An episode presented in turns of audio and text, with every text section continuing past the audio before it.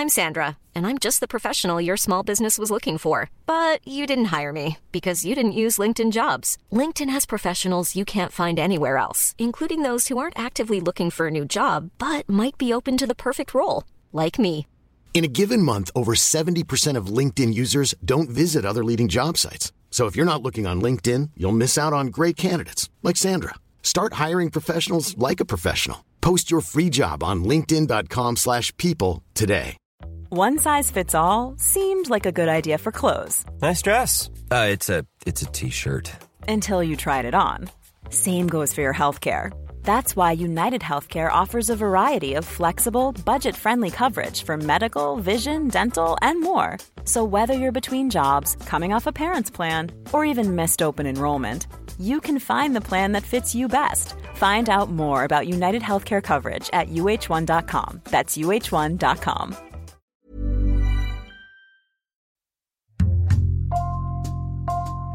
Bonjour, c'est Jules Lavie pour Code Source, le podcast d'actualité du Parisien.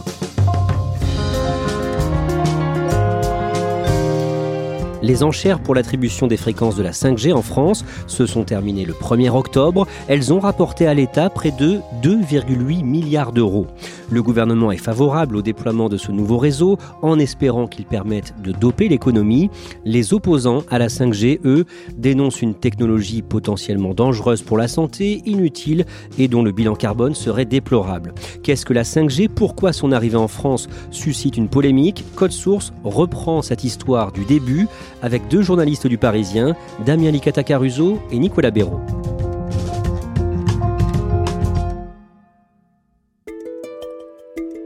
Damien Licata Caruso, vous couvrez les nouvelles technologies pour le Parisien. Pour bien comprendre la polémique qui entoure la 5G, il faut remonter à 2015. Seulement trois ans après le lancement de la 4G en France, l'ARCEP, le gendarme des télécoms, autorise l'expérimentation d'une nouvelle technologie de communication, la 5G. Il faut bien garder en tête que chaque génération de réseaux mobiles, donc euh, la 4G et la 3G avant elle, elles ont une durée de vie d'à peu près d'une vingtaine d'années. Donc euh, là, en 2015, on commence déjà un peu à se projeter. On regarde ce que peut faire la 5G. Les opérateurs, eux, achètent du matériel compatible avec la 5G et commencent en fait des phases de test dans différentes villes. Il y en a eu un peu de partout en France, dans l'Est, dans le Sud. Et c'est comme ça qu'ils arrivent à déterminer si la 5G change quelque chose. Concrètement, c'est quoi la 5G La 5G, ça représente la cinquième génération d'Internet mobile. Il y a eu avant euh, la 2G, c'est-à-dire que la 2G, on pouvait envoyer un texto. Avec la 3G, on pouvait y rajouter une image ou une photo. La 4G, elle permettait d'avoir un vrai Internet mobile avec, par exemple, du streaming vidéo, des petits jeux vidéo, comme si on était à la maison sur sa fibre. Mais c'était pas encore très très concret. La 5G, ça permet en fait de connecter tous les appareils dans un rayon assez diffus. Pour l'instant, elle s'adresse pas forcément au grand public. La 5G, elle va s'adresser en priorité aux industriels. Ça va permettre de connecter des usines, ça va permettre de connecter des voitures, ça va permettre de pas avoir de délai entre les connexions, d'être beaucoup plus puissante et d'avoir un Internet beaucoup plus rapide. Et à part sa puissance, est-ce qu'il y a d'autres innovations? La 5G est beaucoup plus directive, c'est-à-dire elle va fonctionner un peu comme une voiture. Les nouvelles voitures, en ce moment, vous arrivez à un feu, le moteur va s'éteindre et ne va redémarrer qu'une fois qu'il est sollicité. La 5G, c'est un peu pareil, c'est le système de stop and go d'une voiture. Elle va être sollicitée et elle va s'activer uniquement quand l'utilisateur en a besoin. Donc là, c'est une vraie révolution. Pour atteindre ce résultat, est-ce que les opérateurs doivent changer des infrastructures comme des antennes relais? Pas forcément. La plupart des opérateurs ont déjà des antennes assez neuves, assez récentes. Ils vont devoir en créer quelques-uns pour euh, quadriller la France, mais en gros, ils peuvent mettre à jour à distance pour que cette antenne-là se connecte en fait au nouveau réseau. Good morning, CES. I'm very excited to be here today with you. We are incredibly excited about what new technology can do for us. The 5G future. En what it will 2017, mean le CES de Las Vegas, le plus grand salon au monde consacré à l'innovation technologique, déroule le tapis rouge à cette nouvelle technologie. À ce moment-là, la 5G est présentée par euh, les industriels du secteur comme euh, vraiment le futur. Oui, parce que le CES de Las Vegas, c'est le grand rendez-vous des appareils, euh, de l'électroménager, de tout ce qui va pouvoir se connecter. Et pour pouvoir se connecter, ils ont besoin d'un réseau mobile, donc de la 5G. Pour eux, la 5G, c'est vraiment le paradis. Ça va permettre de mettre en action des objets connectés et enfin de passer à une autre génération d'Internet. À ce moment-là, la France n'en est euh, qu'aux phases de test sur la 5G. En Asie, tout va plus vite. Nous sommes en février 2018 et à l'occasion des Jeux Olympiques d'hiver de Pyeongchang, la Corée du Sud veut frapper un grand coup. Oui, ça représente une vitrine technologique pour euh, le Made in Korea. Donc ils la mettent en action. On peut suivre une course de bobsleigh en ultra HD en direct. On peut accéder à des bus et des navettes sur le village olympique qui sont complètement sans chauffeur, autonomes. C'est une vraie concrétisation de la 5G. On en vient à ce début d'année 2020. Plusieurs pays comme la Chine ou la Corée du Sud ont accueilli à bras ouverts cette nouvelle technologie. Mais en France, le déploiement de la 5G prend plus de temps. Pour quelles raisons la différence avec l'Asie, c'est que nous n'avons pas d'équipementier télécom, c'est-à-dire qu'on ne produit pas des antennes en France, on va devoir les commander. Ensuite, les opérateurs, pendant des années, on avait déjà accumulé du retard sur la 4G, qu'ils ont essayé de rattraper, ce qui n'a pas forcément été suivi des faits. Et ensuite, on se retrouve à avoir des opposants qui se réveillent un peu tard parce que le débat aurait pu avoir lieu il y a peut-être deux ans quand on a commencé vraiment à parler de la 5G.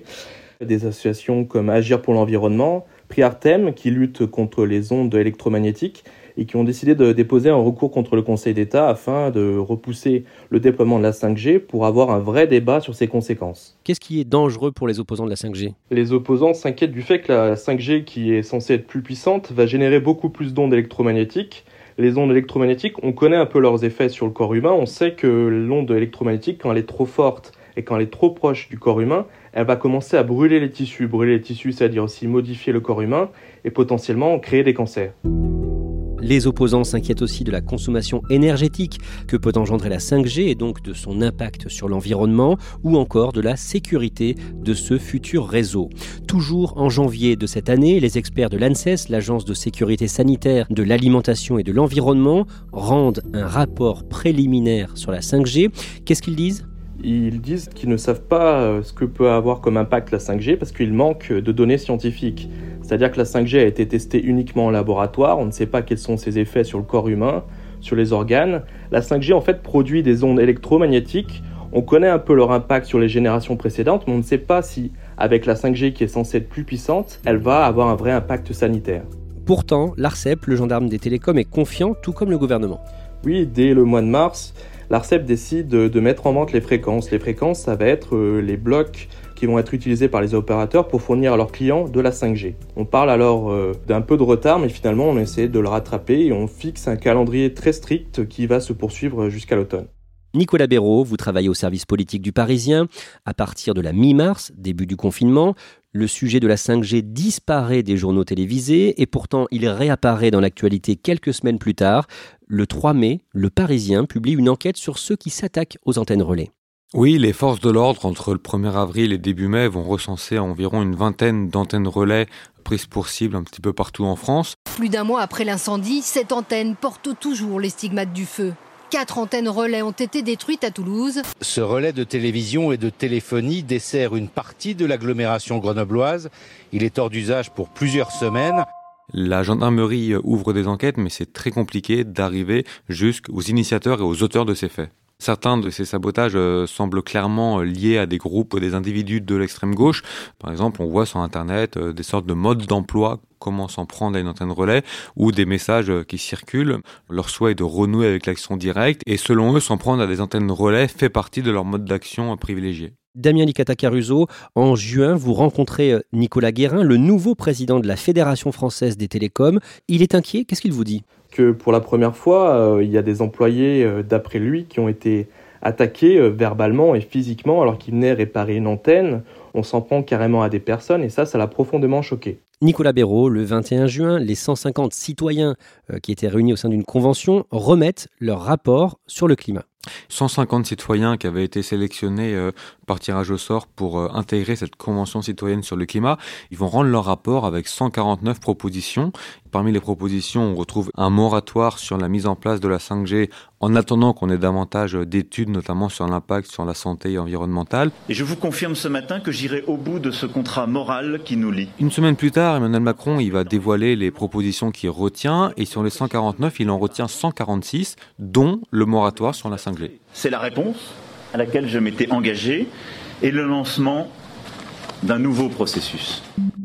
Quelques jours plus tard, le 30 juin, à l'Assemblée nationale, François Ruffin, député France Insoumise, interpelle le gouvernement sur le sujet. Il est un petit peu troublé que le chef de l'État, que le gouvernement n'ait pas parlé de la 5G, alors que le processus des enchères doit démarrer à la rentrée de septembre. Et donc, il interpelle la secrétaire d'État auprès du ministre de l'économie et des finances, Agnès Pannier-Runacher.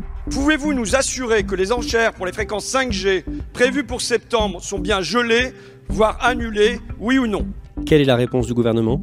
La réponse euh, d'Agnès Pannier-Runacher au nom du gouvernement, elle est très claire. Euh, non, le processus n'est pas gelé. Elle cite plusieurs pays étrangers. Comme la Suède, comme la Finlande, comme l'Allemagne, comme la Chine. Qui se sont déjà engagés vers la 5G et elle dit que la France va suivre le mouvement. Oui, nous allons lancer les enchères de la 5G. Et qu'il y aura bien les enchères à la rentrée. Même au sein du gouvernement, la 5G fait débat.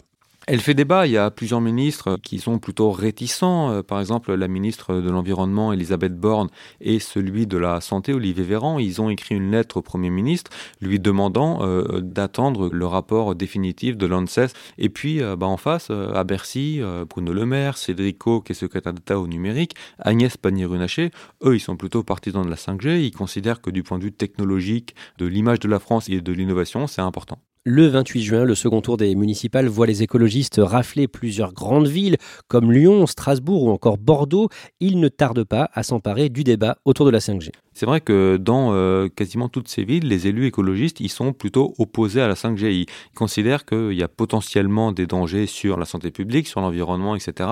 Et ils demandent par principe de précaution d'attendre qu'on soit bien sûr qu'il n'y ait pas d'impact et pas d'effet avant de se lancer dans la 5G. Le dimanche 5 juillet, c'est le maire écologiste Éric Piolle, réélu à Grenoble pour un second mandat, qui s'exprime sur le sujet. Il est volontiers provocateur, hein. il va dire cette phrase qui a beaucoup amusé. Est-ce que vous ne craignez pas en nous disant ça d'incarner cette écologie anti-progrès, Éric Piolle? Je sais pas, moi, est-ce que le progrès, c'est de pouvoir euh, regarder des, films porno euh, en, en, HD Par là, ce qu'il voulait dire, c'est que, d'après lui, pour le grand public, la 5G n'apporte pas grand-chose de supplémentaire par rapport au réseau qu'on connaît aujourd'hui. Voilà, c'est une façon d'illustrer un petit peu euh, son opposition. Nicolas Béraud, est-ce que les maires ont le pouvoir d'interdire la 5G dans leur ville? Bah non, euh, le Conseil d'État s'était penché sur la question en, 2011 et il avait été très clair, euh, un maire ne peut pas s'opposer à l'installation d'antennes relais, donc euh, du coup à, la 5G, au nom du principe de précaution. De ce point de vue-là, la jurisprudence, aujourd'hui, elle, elle, est plutôt claire. Donc ils n'ont pas forcément un pouvoir légal, mais ils ont quand même du poids politique et leur parole peut être entendue. Le 13 septembre, près de 70 élus issus de la gauche et de l'écologie, parmi lesquels Jean-Luc Mélenchon ou encore Yannick Jadot, publient une tribune dans le journal du dimanche. Qu'est-ce qu'ils demandent? Ce qu'ils demandent, c'est plusieurs choses. Déjà, un moratoire sur la 5G, effectivement. Ils demandent aussi qu'on organise un débat sur la 5G. On a des études qui arrivent sur l'impact sanitaire, des études qui arrivent sur l'impact environnemental.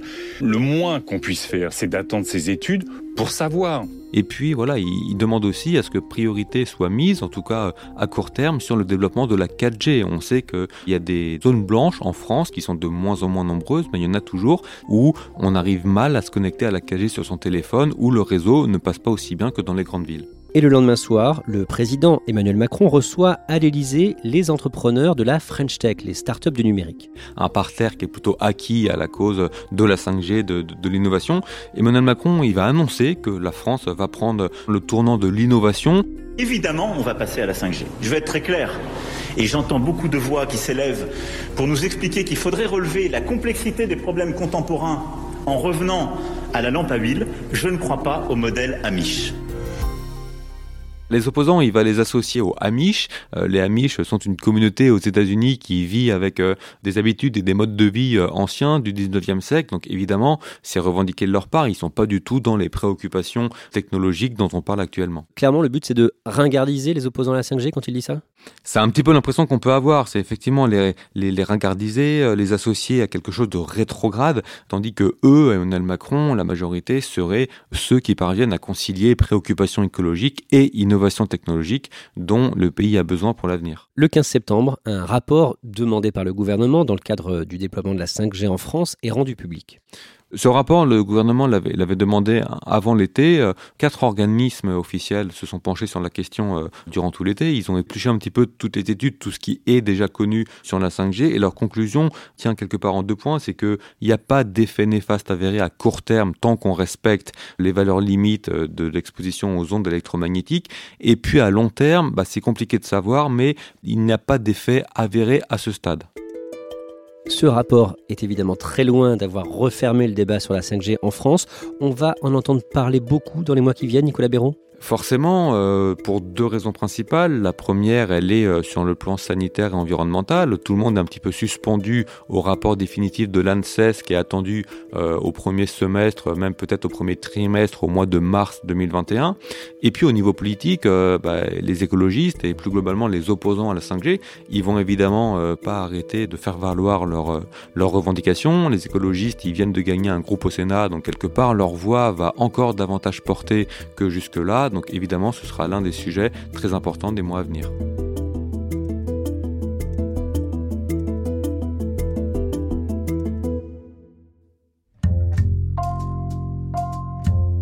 Merci à Damien Licata Caruso et Nicolas Béraud. Code Source est le podcast d'actualité du Parisien, disponible chaque soir du lundi au vendredi. Cet épisode a été conçu et préparé par Raphaël Pueyo, production Thibault Lambert et Marion Botorel, réalisation Julien Moncouquiol. Si vous aimez Code Source, n'hésitez pas à laisser des petites étoiles sur votre application de podcast. N'oubliez pas de vous abonner et vous pouvez aussi nous écrire directement source at leparisien.fr.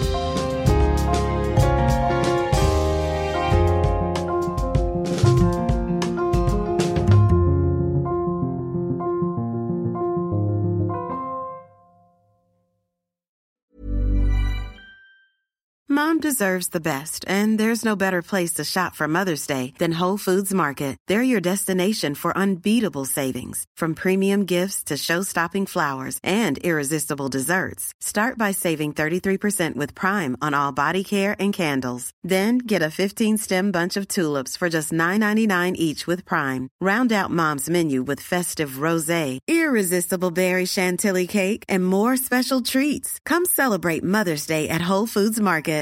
When you make decisions for your company, you look for the no-brainers. And if you have a lot of mailing to do, stamps.com is the ultimate no-brainer. It streamlines your processes to make your business more efficient, which makes you less busy. Mail checks, invoices, legal documents, and everything you need to keep your business running with stamps.com. Seamlessly connect with every major marketplace and shopping cart Schedule package pickups and see your cheapest and fastest shipping options from different carriers. With rates up to 89% off USPS and UPS rates. And with the Stamps.com mobile app, you can take care of mailing and shipping wherever you are. Make the same no-brainer decision as over 1 million other businesses with Stamps.com. Sign up with Code PROGRAM for a four-week trial, plus free postage and a free digital scale. No long-term commitments or contracts. That's stamps.com. Code program.